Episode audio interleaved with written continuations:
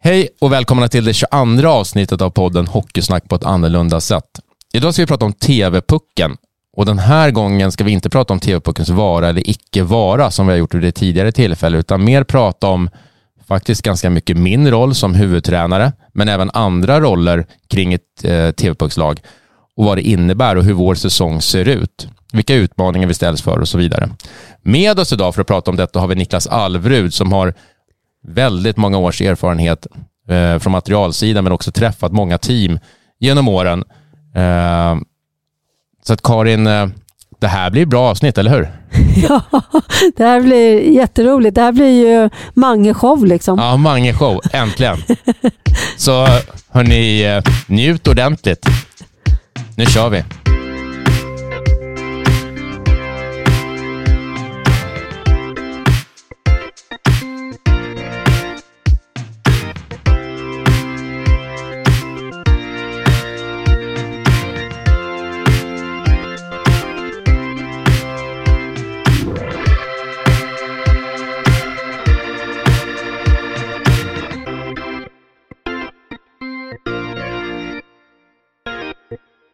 Idag ska vi prata om något som ligger oss väldigt nära och det är TV-pucken. Så vi ska göra en djupdykning i rollen som huvudtränare för TV-pucken. Och eh, då är det ju du Magnus som är Äntligen får du ha huvudrollen. Ja, som jag har väntat.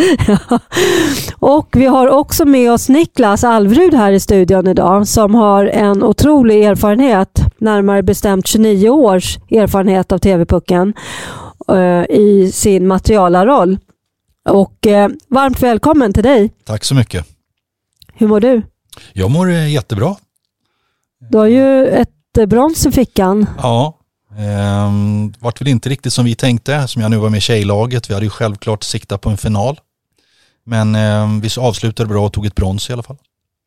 Så att vi blev ju väldigt unika, om jag nu får säga som stockholmare. Ett guld, ett silver och ett brons. Mm.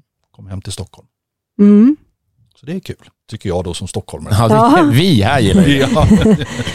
Magnus då, hur känner du? Nu har det gått några dagar sedan vi avslutade TV-pucken. Mm, det har det. Jag känner, vi åkte hem ett silver efter att ha förlorat finalen mot, mot uh, Nord. Vilket ju såklart är ett surt avslut. Man vill ju vinna den sista matchen sådär. Såklart, och vi hade ju en, ett mål om att vinna hela turneringen. Eh, men uh, jag landade ganska snabbt i att, att jag var väldigt nöjd med hela resan på alla sätt och vis. Vi har haft fantastiska grabbar, fantastiskt ledarteam. Vi har gjort många bra saker tycker jag. Vi har spelat en fin hockey. Uh, sen att det inte räcker hela vägen. Det gör det ju inte alltid liksom. Men jag är nöjd med allt annat. Så det var ganska lätt att landa för mig efter. Mm. Om vi, om vi backar till när du, när du börjar jobba med ett lag, då, hur, hur funkar det? Hur, eh, var börjar du någonstans? Eh, uh, TV-pucksresan för mig börjar ju nu någonstans, eller den har ju kanske redan lite grann börjat. Eh, och nu är vi ju i början av november. Nu har ju inte jag, vid den här tiden varje år så normalt sett har inte jag fått frågan från Stockholms Hockeyförbund om jag vill köra eller inte. Men i och med att jag har ett jobb i Djurgården där jag gör i stort sett samma sak, att jag liksom tittar på just den kullen som är TV-pucksaktuell, så har jag ju ändå börjat att titta på den. Och när jag gör det för Djurgårdens räkning så är jag ändå i mitt TV-puckstänk också, ifall det skulle bli så. Så, att, så att det börjar ju egentligen annars när säsongen för U15 börjar, då börjar jag åka runt och titta på massa matcher. Mm. Um, så att det är ju en, för mig blir ju resan väldigt lång liksom. Så att ja. Där har ju du och jag bra Niklas i våra roller. Ja. Vi behöver inte lägga så mycket sån där prepptid. Nej, inte så mycket som scouting och ut och titta utan det är självklart mer också förberedelsetid både för dig och mig. Mm. Men eh, inte kanske på det viset att vi måste vara ute och titta. Nej. Så det, det, där börjar det ju mm, mm. såklart och sen så rullar ju det på. Vill du veta mer om så här, vad som, hur, ja, Ja, hur jag, säsongen ser ut sen. Ja, ja, jag tänker att vi kanske kommer in på det, men, men jag är nyfiken där när du tittar då. Hur, mm. hur, eh, det är ändå ganska stort område du täcker av och mm. hur, hur gör du då? Liksom hur, eh, eh vad tittar du efter och hur tänker ja. du när du bygger det här laget? Ja. Till att börja med, när säsongen börjar så går jag igenom alla föreningar och kollar upp i det här fallet då som kommer nu, alla 07 som finns. Till att börja med såklart alla U15-lag som finns, men även går in på alla föreningars sidor och hör mig för. Och om det finns 07, man kanske inte har ett lag, men man kanske ändå har spelare som är födda 07. Så att jag inte missar någon från början. Uh, så att man har koll liksom. Uh, och sen så börjar jag beta av och se alla spelare. Så oavsett vilket lag eller vilken klubb man spelar i så, så vill jag se personen i, i dess vardag. Så att jag börjar ju att beta av det ganska tidigt. Sådär, så att jag har sett alla. Mm. Uh, och sen så, och då för jag små anteckningar vart eftersom hela tiden. Och vissa kan man ju faktiskt ganska snabbt så beta av. Så nej, kommer inte räcka till ett första läger eller kommer göra det. Jag så här, skulle kunna vara med i en sån ja, skulle kunna vara med i en sån diskussion i alla fall. Och så där. så att det är ju eh, så att jag har en bra bank tycker jag från början med mycket anteckningar och sådär och sen så sen så skalas ju det av liksom efter tid sådär. Niklas, jag tänker på eh, över tid så här, har det inte alltid varit lite eh, omdiskuterat det här, hur mycket tränare scoutar och sådär? Hur... Jo, framförallt har vi nog under, kan jag säga under årens tid, hur mycket sammankomster, hur mycket träningar vi har. Där har det skett väldigt, väldigt mycket sen jag då började med årskull 78. Jag menar, då var det hela våren, det, det var läger på sommaren, vi, vi hade hela hösten. Ja. Och tittar vi nu, vi träffades första gången vecka 33 och finalspelet är 44. Så det är ju nog, där har det skett en otrolig skillnad. Från vår uppdragsgivare, det här ska man inte säga att det är Sverige utan från Stockholms sida har mm. gjort den förändringen. Mm. Men jag tänker mer på, eh, jag backar lite där, jag tänker mer på det här jobbet som Magnus gör när han scoutar. Att där har det ibland varit, eh, tycker jag från många distrikt, så att, det, att man kan ifrågasätta, har han verkligen sett min träning Ja, eller ute på klubbnivå Ja. så? Är det något som du har? Ja men det har man nog alltid hört att, ehm, ja men hur kan ni missa den där spelaren? Hur, hur, Tränaren, hur kan de missa min son eller den spelaren? Men där tror jag att eh, de sista åren, framförallt när vi börjar med de här visa upp sig tillfällena när faktiskt alla får möjligheten att synas. Mm. Så i min uppfattning att det där har försvunnit lite grann. Att eh, det är inte lika mycket sånt snack längre. Nej. Utan alla blir sedda. Mm. För, för det tycker jag under mina tio år som lagledare att jag också har sett en, en, ett skifte där med ibl- ibland i början då, då kunde det vara att man kom in i TV-pucken som, som förälder framförallt och tyckte att eh, han har ju inte ens varit på de här träningarna eller varit Nej. sett oss sådär. Och då Vi åker ju inte och ser massa träningar, det finns ju inte tid till. Nej, Men matcher, nej ja. eller matcher då. Men, men man var väldigt liksom, nu känns det som att den har inte förekommit på många år. Nej, inte för oss i alla fall. Och som, som Niklas säger här så har ju Stockholm infört ett visa upp sig tillfälle i slutet på januari, början på februari någonstans där alla får möjlighet att komma. Så då kan ingen säga någonting. Sen bara för att så här, jag, tycker, jag vet att jag själv alltid har gjort det här jobbet bra. Både för att jag själv ska kunna se mig själv i spegeln, att jag har sett så mycket jag har kunnat, att jag inte har missat någon. Eh, och det här märker ju folk år efter år. Nu när jag har gjort ganska många år så känner jag att det sprids sig från föräldrakull till föräldrakull. Att, kom, alltså, ni tycker vad ni vill om Manges uttagning, men han har fan varit ute och tittat. Han har sett era grabbar. Liksom. Och det, det känns ju bra för mig såklart. Mm. Då måste jag glida in med en fråga. här. Hur gick det nu? Alltså vi har ju levt i en Ja. pandemi, i, ja vi lever i en pandemi, men framförallt har det varit nedstängt. Mm. Du har ju inte kunnat scoutat, tittat på samma sätt. Nej, nej, nej. Har du- Verkligen inte. Hur har du gjort då? Jag gjorde så att jag tittade så mycket jag kunde. Nu var det ju en osäker tid i höst förra året också. Ja. Så att jag försökte se så mycket jag kunde. Eftersom man inte visste vad som Nej. skulle hända. Så att jag såg det man- jag kunde fram tills allting stängdes ner. Och sen så under våren eller vintern så, där, så tittade vi mycket video. Det som finns på Svensk Hockey-TV. Så det är klart att det blev annorlunda men jag känner ändå att jag eller vi gjorde det bästa av situationen. Liksom, så. Mm. Sen var det kanske ännu mer dialog med tränare och sådär. Och det är ju också en bild som många har att, att tränare är med och tar ut några trupper eller oavsett om det är till läger eller sådär. Och det förekommer ju inte. Sen har ju vi en dialog med dem, men det är ju ändå jag som huvudtränare som tar beslutet liksom, tillsammans med min, min assisterande. Mm. Det är en himla utsatt roll också, för det är inte, det är inte bara så här, eh, Mange, att du åker runt och tittar och skriver och, och eh, plockar ut ett lag. Det är ganska mycket, vad ska man säga, det är lite ifrågasättningar under hela resans gång kan man ju säga. Ja, alla tycker ju någonting såklart. Ja. Sen så blir ju inte det aktuellt förrän nu under säsongen så är ju alla tjenis med mig. Då är det ju ingen som... Då, då är man ju så jävla bra. Fram till det börjar hända grejer sen. Men det är så du, ju... du har mycket vänner? Ja, hela Stockholm älskar mig. Och sen när det här är klart, då liksom... Ja, då har man tio kvar. Nej då, så är det väl inte. Men, jag, men eh, det är väl klart att än så länge är det ju ingen som... Det är ju först när det görs någon form av uttagning som folk tycker någonting. Och det är helt fint att tycka såklart. Men jag är ju helt ointresserad av att höra vad folk tycker om det, vilka beslut jag har tagit. Ja, och om, om man då ser det här som en, en process, för det är ju precis det det är. Mm. Eh, du, du, börjar med, med det du har beskrivit nu då, med scouting och hur du gör det. Och sen så går vi in i nästa fas, då är det samlingar med grabbarna och, och den biten. Mm. Och vad, vad blir viktigt för dig då, då i din roll? Alltså för mig blir det, ska vi gå tillbaka så jag tror att en del av en tidigare fråga från dig var vad jag tittar på så där när jag är ute mycket. Och då, det första som, som slår mig, det är ju alltid rent så tekniska färdigheter när det gäller skridskoåkning. Skridskoåkning är kanske det första jag ser liksom, så där, som kommer till mig. Så att alla tekniska grejer som skridskoåkning och puckhantering och, och sånt, det är liksom det första man ser. Och där måste man ändå, som jag ser det, ha, ha en viss nivå för att klara av att kunna vara aktuell liksom, för en TV-pucksresa. Uh, ehm, så att där, redan där kan ju, faller ju en del spelare bort. Liksom. För så mycket kommer inte kunna hända på den här säsongen. Så, att, så det är väl det första. Sen så är det ju mycket spelförståelse och sådär. Uh, och man ser ju olika typer av spelare och sådär. Och där hamnar man kanske mer sen när vi kommer till själva laguttagningen. Mm. Att allting spetsas ju till liksom.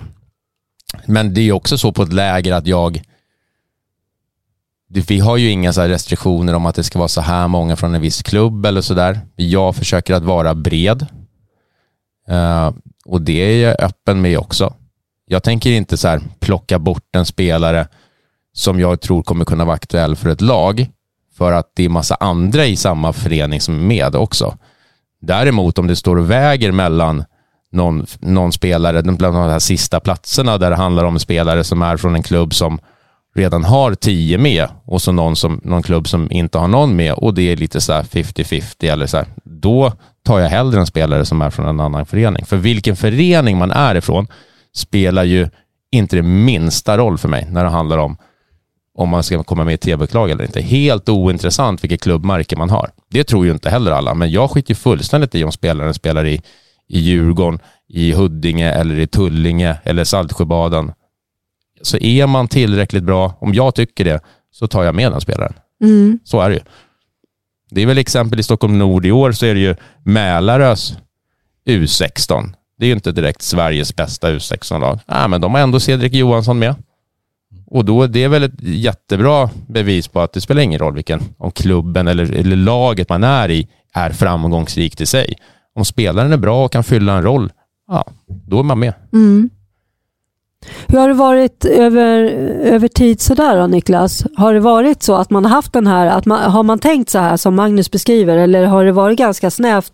Jag vet inte, jag tror att det har väldigt mycket att göra med vilken tränare det har varit.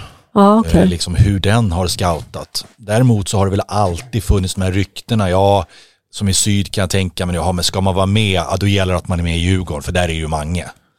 Eh, så det är bra att du är tydlig där. Eh, för jag tror att ett sånt, sån spekulation är det varje år skulle jag påstå. Ja, garanterat ja, att det liksom mm. att det eh, Sen om det har skett någon förändring, det, det är svårt att säga, men utan jag tror mer på vilken tydlighet man är som huvudtränare i sammanhanget. Mm. Men det är ju, när, du, när vi säger det här med spekulationer, det är ju mycket eh, sånt också, eller det har ju varit över åren. Mm. Då, något år då var det ju så att man trodde att Magnus och jag och Tobbe hade fått en bil. Kommer du ihåg det? Ja, jag har fått 200 000 Aha, oj. av någon för att någon skulle vara med. Och sen, då är det ju ganska, då, då blir det bara roligt att man i sammanhanget kommer med en ny bil till nästa samling. Då blir, det är ju bara roligt att spä på det där. Men helt ärligt så har jag i alla fall aldrig fått det minsta erbjudande. Liksom, sådär. Det har jag inte. Nej. Sen har vi hört från andra distriktstränare att det faktiskt har förekommit. Jag har aldrig fått det. Nej. Du bara har mycket vänner. Ja, ja jag har mycket vänner. Man kan Men- väl säga så också, det är väl därför som vårt distrikt eller vår arbetsgivare har varit väldigt restriktiv det här med, med sponsring ifrån föräldrar. För att det hör jag från andra distrikt att ja, men jag kan gå in och pröjsa en sponsring men då tar jag ju för givet ungefär att min, mitt barn är med i laget. Mm.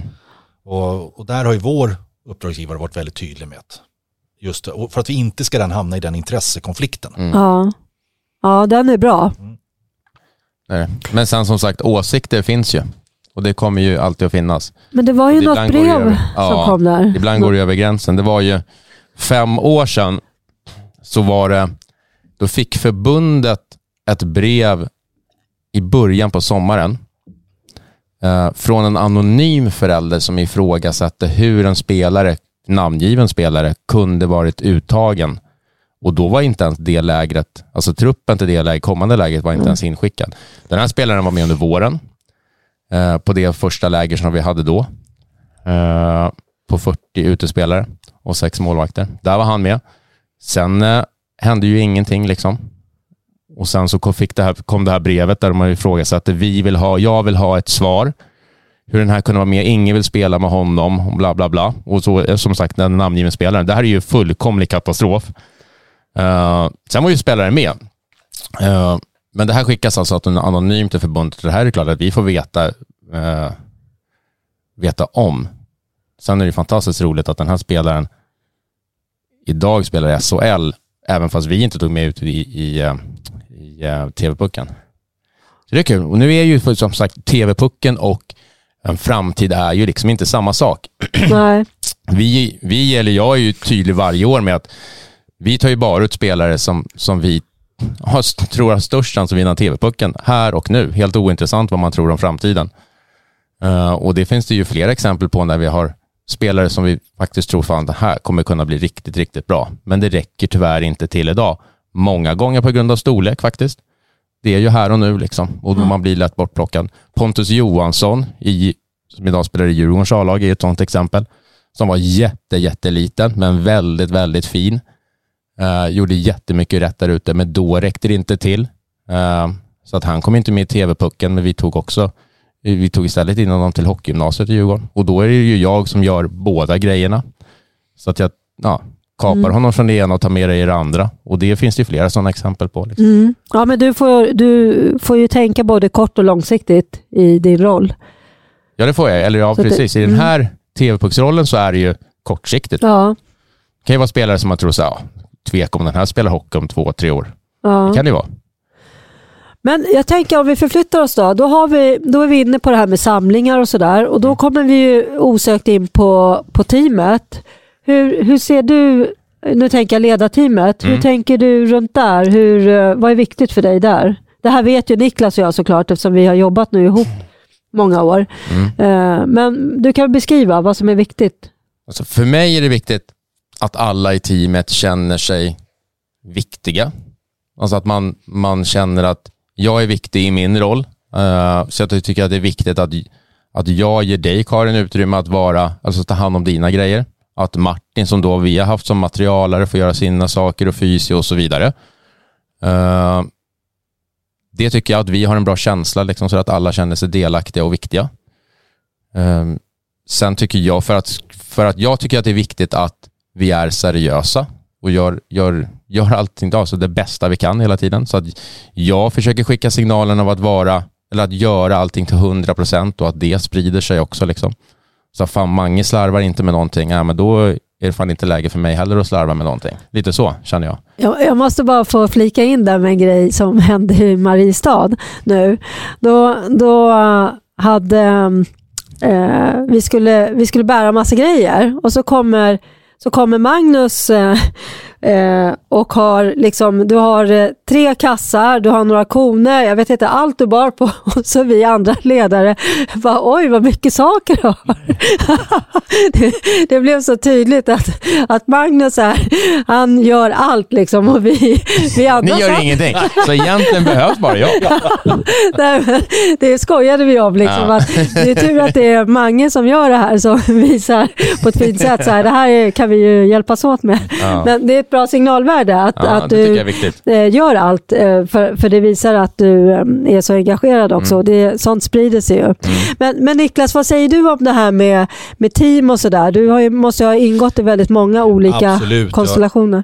ingått i väldigt, väldigt många team. Eh, ehm, Jag skulle, det är svårt att säga en regel, men de teamen där det har varit, det här du beskriver Mange, då kommer också framgångarna. Mm.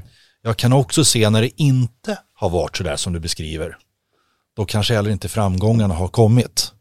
Även om det inte är en regel, men jag kan se rätt många år där vi som ledarteam inte har fungerat, då har heller inte resultatet fungerat i slutändan. Så det är otroligt viktigt. Vad, vad är ditt så här uh, mardrömsscenario som du har varit med om utifrån det här teamperspektivet? Um, tror att det är det tvärtom det Mange beskriver. Att det, det är inte team utan jag är, jag är head coach, jag bestämmer, ni andra, bara, ja, var, ja, för, liksom, jag har varit med om teamen också. Och, det blir ing, och då tycker inte jag det är roligt. Nej. Ehm, det måste jag säga. Så det har jag varit med om både på distrikt, sen har jag även varit med på lite landslagsuppdrag där jag kanske har haft den känslan. Men, eh, och det är därför jag personligen jag gör det här. Det är ju knappast för pengarnas skull, liksom, utan det är ju någonstans för jag tycker det är kul att jobba med människor. Och då ska det ju också vara roligt, den här tiden vi lägger ner, för det är mycket tid under en kort tid. Mm. Då ska det ju liksom vara roligt. Mm. Eh, Det, det ska vara inspirerande och roligt. För alla ja. Ja, för alla. Mm. Liksom. Och, och då är ledarteamet en viktig start på det. Och det märks också väldigt väl hos, eh, hos eh, killarna och tjejerna Mm. hur väl teamet Verkligen. funkar. Mm. Så det, liksom, det blir ju, vatten rinner neråt. Mm. Det, mm.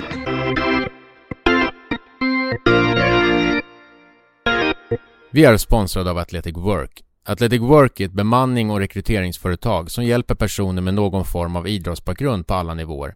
Från idrotten får man med sig goda egenskaper som är viktiga på arbetsmarknaden. Viljan att vara bäst och prestera sitt yttersta på tävlingsplanen, som på arbetet, är det mål som Athletic Work och deras konsulter strävar efter. Athletic Works vision är att skapa ett idrottslag på arbetsmarknaden. Det har idag hjälpt flera personer ut på arbetsmarknaden och av egna erfarenheter vet jag att kontakt med Athletic Work faktiskt leder till jobb. Så om du letar efter ett nytt jobb, tveka inte att höra av dig på www.athleticwork.se. Tack Athletic Work!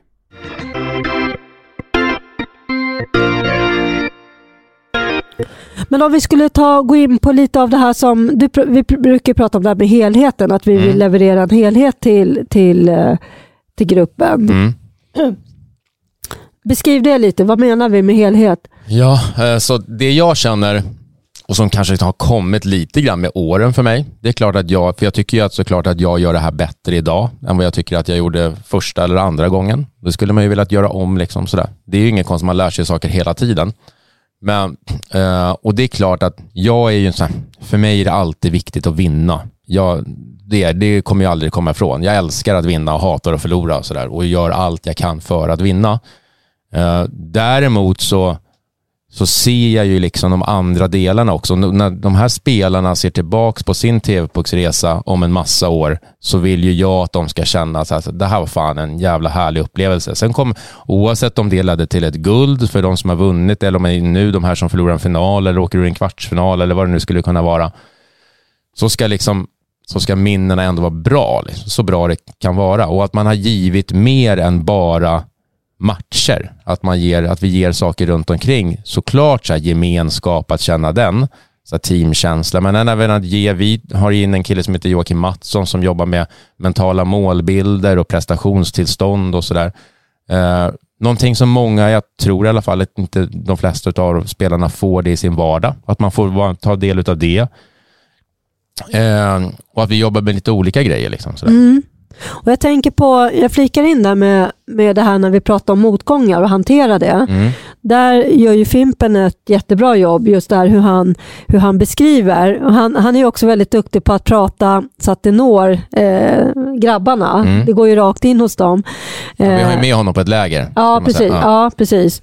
Och då, då um, ja, beskriver han hur det var när han själv inte kom med och hur han kunde eh, se på de här eh, som bara gick med sina tv-pucksjackor och eh, spände sig. Hur han istället liksom la sin tid på, i gymmet och sådär. Och han, han beskriver det där väldigt, väldigt bra. Och det, eh, där har ju vi med det då eh, innan ur, sista gallringen. Mm. Så att vi försöker så att fler får ta del av det. Och det har ju blivit otroligt uppskattat Mm, och är värdefullt. Sådär. Och, men, men det här med, eller vad, vad säger du om det Niklas? Liksom, hur, eh, vad har du sett över tid att man skickar med sånt som är utöver Nej, men det, på jag håller isen? med det, det Mange säger att när de kommer till det här så ska det ju vara lite extra krydda mot sin vardag.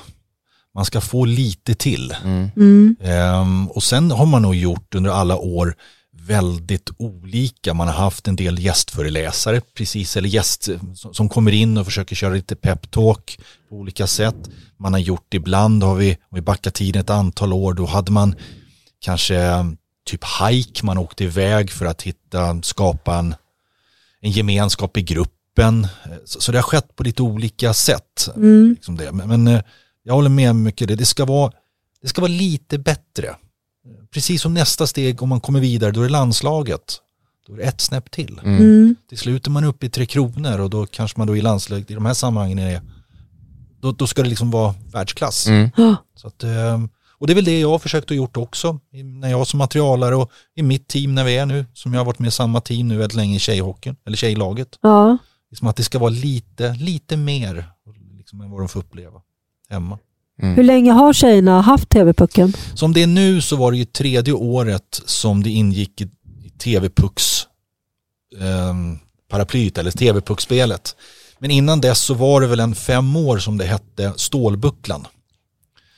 Så att eh, som distriktslagsturnering så pratar vi väl en sju, åtta år någonstans där som, som det har varit eh, i det. Ja, så Stålbucklan var ju en isolerad... Det var en isolerad och det hade väl någonstans att göra med ett visst sponsorskap till Svenska Hockeyförbundet Ja, som gjorde. Men, men för tre år sedan då så, så, så blir det TV-pucken.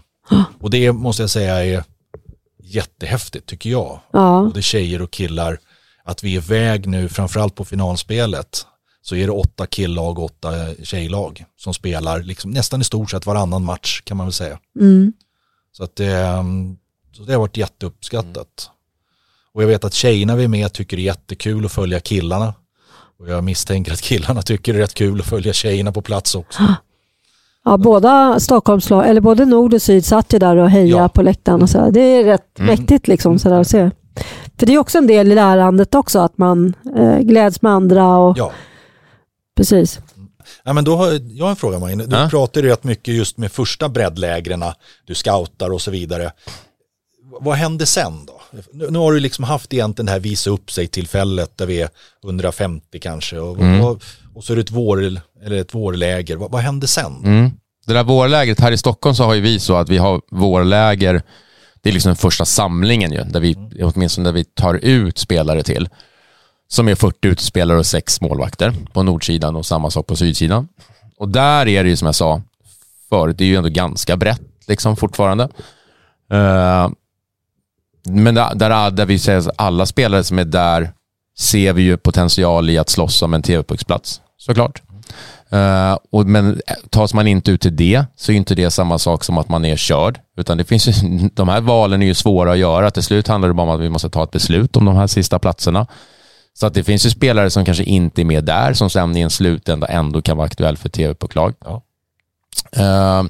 Men efter det har ju vi spelat en, en turnering under våren som Djurgården arrangerar 1891 där vi i syd då har förmånen att se ganska många spelare i och med att alla djurgårdare spelar med Djurgården. Så att vi tar ut ett lag utöver det. Så för oss är det jättebra. Eh, Så då får vi se ganska många spelare. Sam, samma sak där. Det finns spelare som inte kommer med till det laget som sen är med i ett slutlag. Um, och där känns det också, apropå det bara, då var en spelare i 00 Kalle Falk, som inte kom med till 1891. Uh, ehm, och som hörde av sig till oss och, och, han hade fått en del feedback under det här vårlägret. Men där tycker jag också att vi som team är bra, så där, då kom han, så satt vi med honom en kväll efter matcher där på Myren och i den ishallen då där turneringen spelade, så pratade lite mer med honom om feedback hit och dit och sådär.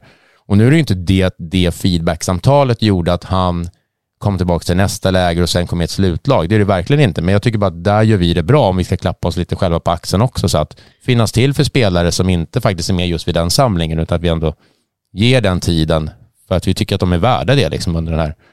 Det här är ju stort för dem liksom. Det fattar jag. Och då gäller det att man gör det så jäkla bra man kan liksom.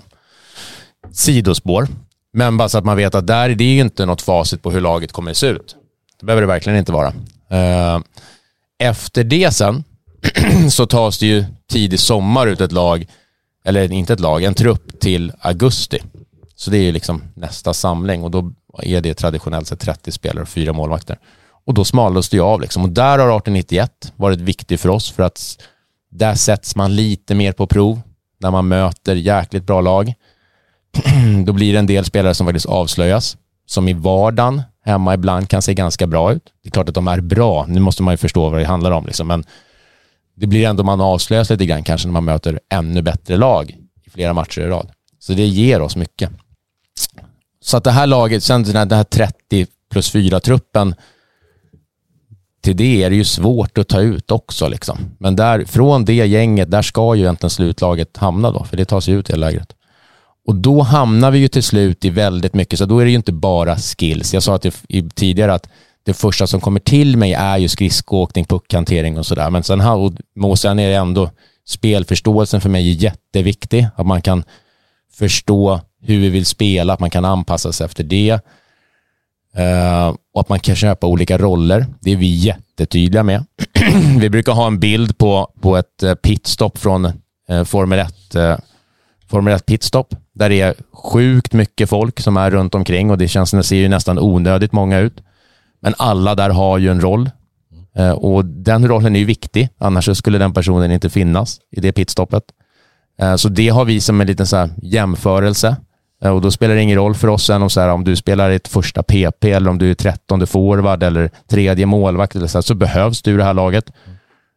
Så att de här rollerna är jätteviktiga. Att man köper, att man accepterar. Så till slut när det hamnar om ett slutlag så, så ser ju vi olika roller liksom. Uh, som i år hade vi en fjärde kedja som var guld värda i boxplay, spelade alla boxplay. Såklart en del fem mot fem också, men mestadels boxplay. Och gjorde det fantastiskt bra. Med en tredje målvakt som inte är ombytt en enda gång i slutspelet, men är helt fantastisk runt omkring. Och i bås och så här, runt, både runt matcher och runt omkring. Samma sak med andra målvakter, så ja, ni förstår. Um, så att det här är ju viktigt för oss när vi sätter ihop det här till slut. Liksom. Med olika, ja, de ska spela i olika tillfällen kanske. Och sådär. I en väldigt kort turnering. Under en väldigt, väldigt kort turnering som är jätterolig för den här helgen. Men spelar man, ja, som sagt, det är ju, trycker vi också jättepå, mycket på. Att bara för att du kommer med i TV-pucken så säger det ingenting om framtiden. Kommer du inte med i TV-pucken så säger det ingenting om framtiden. Det här handlar om vad jag tycker här och nu bara. Hade du tagit ut laget Niklas så hade det sett annorlunda ut. Hade nästa förälder tagit ut det så hade det sett annorlunda ut. Och så här är det ju. När Johan Garpenlöv tar ut en för ett landslag till Tre Kronor, då tycker jag att no, fan, vad, ja, han, han borde vara med istället. Men jag ringer inte Johan Garpenlöv och säger tja Johan, det är Mange. Vad fan håller du på med? Det gör jag ju inte. Och det är som när domare dömer liksom. Då tänker man ju så här, det är ju deras. Nu försöker du ju pika. ja men de, de gör ju tydligt fel som påverkar mig och mitt lag. Vad gjorde man? ja, det var fan. Ja, nej, jag skojar. Ja, det var ändå roligt. Men där försöker vi också vara tydliga sådär. Det tror jag också ändå. Så vi vill inte höra, man är helt ointresserad av vad folk tycker. Mm. Så det, um... en, nu kanske lite ledande fråga, för jag har en, en, en historik egentligen i det, men är det lagom tid? Alltså vi pratar ju väldigt kort förberedelsetid. Jag har ju varit med under, mitt första år var ju med 93 erna 2009. Då var ju det en helt annan form. Då var det rikspucken när de inte fick spela T-pucken. Då samlades vi ju ingen gång, typ. Nej. Sam, tog ihop ett lag. Så 95 var ju min första. Och då eh, så samlades ju vi, då såg ju våren likadan ut, men från augusti där, då var det ju varje vecka. Vi samlades, vi träffades på måndagar tror jag, första laget, andra laget träffades på onsdagar. Och sen så blev det sådär vidare också. Med 98 som var med sen, då var det också så här träning varje måndag och sådär. Då tyckte jag så här, fan vad skönt att vi får samlas ofta då och då för att vi ska bli lite bättre i en slutprodukt. Liksom. Det, har ju, det har ju jag ju lämnat, den tanken. Jag tycker att vi, att det är, även om vi skulle kunna bli lite, lite, lite bättre i ett slutspel, så tycker jag, in, tycker jag att vi har en sund syn på att det faktiskt inte är där. Liksom, det här är en extra krydda. Eh, men det är i vardagen. Som det är det som är det, är det viktiga. Liksom. Och att tycker det är skönt att vi inte vi i den här verksamheten inte förstör, liksom, stör för mycket. Så kanske inte förstör, men stör klubbarna väldigt Nej, mycket. precis. Så att jag, jag tycker att det här är lagom. Vi får ändå möjligheten att, att göra någonting bra. Men att det blir ändå en, en, det är liksom en rimlig... För man kan se en Mängd. parallell. Eh, under den, de åren som jag har varit med så har det ju varit väldigt, från att vi hade väldigt mycket samlingar till väldigt lite. Mm, Det är när vi började med få samlingar, det var då vi började faktiskt vinna turneringen. mm. Ja, det kan... Så att, eh, och jag vet att jag upplevde många spelare när de kom tillbaka till finalspelet. Då har vi alltså kört, då har de fått kört dubbelt. De var slutkörda. För då har de både kört med fullt med sitt klubblag och med, då, med vårt lag med TV-pucken. Eh, att vi or- de orkade inte sista. Så kanske det kan vara. Kan jag kan se en koppling för när vi började dra ner verksamheten och låta föreningarna ha verksamheten men att vi bara plockar in oss som ett landslag. Mm. Då kom också faktiskt vinsterna i det här. Det är intressant. Men det är- det ändå viktigt att vi har det kanske som det är, så att det inte Ja. bara blir så här plocka ut ett lag och åka med Nej, så att man inte får då- göra någonting. Men utan Skånes 02 var ju i Tjeckien på våren med laget och de vann ju sen också. Så att det funkar ju. Ja. Det är ju väldigt olika från distrikt till distrikt och utan att lägga värderingar i det. Men jag tycker att det är sunt att vi har en, att vi gör det som en krydda i grabbarnas eh, hockeyvardag. Men att det är liksom i, inte störa föreningarna för mycket utan ändå, det är där liksom utbildningen sker. Sen är det här en liten extra krydda. Det jag gillar väldigt mycket utifrån lagledarperspektivet det är det, är det här uh, hur du ser, ja, dels som du har sagt då, med, med, roll, med rollerna, att alla roller är, är, har, har en funktion att fylla, men också att du har extremt mycket fokus liksom på grabbarna. Mm. Och, och där har du ditt eh, huvudfokus och sen så blir det väldigt sådär enkelt då också för oss andra att jobba. Liksom Martin har sitt och jag har mitt, eh, mycket kommunikation till föräldrar och det blir ju som ett självspelande piano. När, Ja, men ja, vi har ju förmånen att vi har jobbat många år tillsammans också. Så kommer in någon ny som, då, som Robban som kom in som målvaktstränare i år. Som, nu känner jag ju honom sen tidigare så, men inte he, hela teamet har inte sett exakt likadant ut. Men då är det ganska, ja, det blir ju ganska lätt för oss. Liksom. mm, mm. Vi behöver ju inte börja om varje år liksom, och Nej. få ihop ett nytt team. Och, Och det gäller ju är även på jobb. förbundet. Liksom, Uffe är ju väldigt bra på det han gör och hjälper Mm. oss och stöttar oss. Likaså Timmy och sådär. Så att det, är Mm. ju, det blir ju väldigt Det blir mycket rutin. Ja, men, och där tänker jag på dig Niklas, som, eh, för jag tänker Uffe och Timmy har ju inte varit med, nu kan inte jag minnas när de började, men alltså jag tänker funktionerna har ju funnits. In, det är ju väldigt få, Timmy. om man lyssnar på det här och bor i Småland, som vet vem Uffe och Timmy är. Ja, det, det är ju, Uffe är ju våran, eh, vad, kallar, vad är hans titel då? Han är ansvarig på Stockholms Hockeyförbund för distriktslagen. Okej, så di- distriktslagsansvarig Ja, hittar vi på att hans Ja, titel det heter. hittar vi på. Och Timmy är ju GM Ja. för samtliga lag va? nej, bara Nej. för killagen. Bara för killagen. Bara För killagen. Ja, och eh, hur, hur kan du se innan de här rollerna fanns? Hur funkade det då? Tidigare så hade man väl en, man kallar det en ungdomsjuniorkommitté som ansvarade för den här verksamheten. Det var de som tillsatte tränare och det var den kan man säga, kommittén som var uppdragsgivare. Ehm, Så där har det ju skett en förändring, om man nu pratar företagsspråk, lite rakare organisation, eller vad kan plattare organisation. Att det inte det är inte lika mycket utan det är enklare väg, enklare beslutsfattning. Nu? Ja, nu. Mm. Jämfört liksom det, det är en uppdragsgivare som, ja, som ger instruktioner, det här är det som gäller och var ska vi vara och, och bokar och sånt där. Mm. För jag tänker Uffes företrädare Johanna, då funkar det också väldigt Mm. enkelt för oss. Sådär, Mm. Vi som är ute på fältet om man säger. Ja. Eh, om, om jag skulle kanske ge mig på en sammanfattning kanske sådär. Försök. Eh, jag kan försöka. Och då, då, om jag skulle sammanfatta på det sättet du jobbar och det du står för Magnus, så är det väl, tycker jag, att det dels att du ser alla eh, och då tänker jag både spelare likväl eh, de i teamet runt dig, ledarteamet. Eh, du har ett extremt högt engagemang eh, och det är ju fantastiskt för det smittar ju av sig. Eh, du har en, en väldigt eh, stor vinnarskalle. Du vill ju alltid vinna Mm. eh, och det är bra. Men du kan ändå balansera det med så att du har respekt för motståndare och, och visar även vägen där tycker jag för grabbarna att eh, man, man förlorar och då får man vara stor i det också. Eh, mycket ordning och reda. Struktur måste ju vara något av ditt favoritord. Ja. ja, det är det.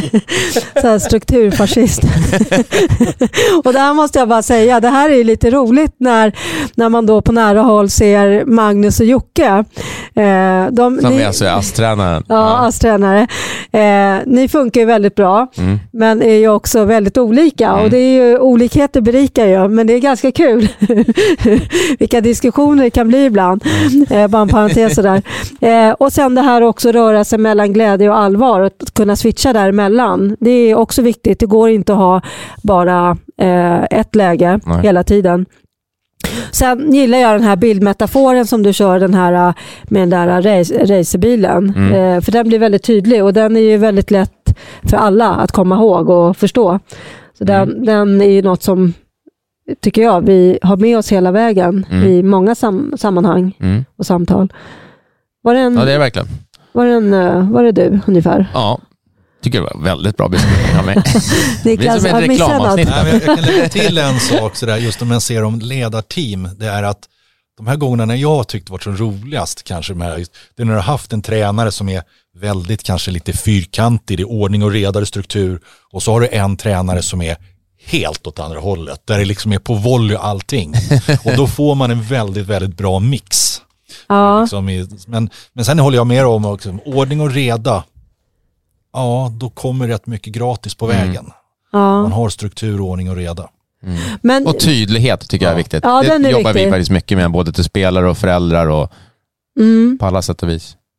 Men jag tänker bara det här med ordning och reda. Eh, det, den får ju heller inte slå över för hårt så att det blir, ni vet att man tappar flexibiliteten. Nej, för att Nej, det här ska ligga så här liksom. Det får inte, ni vet. Eh, men, men vi håller oss inom ramen där. Mm. Det är ju, och sen, sen tycker jag också, det är ju intressant också det här med, det är ju inte, det är inte bara ett rosenrött skimmer runt en huvudtränare i TV-pucken eller ett Nej, det är det verkligen inte.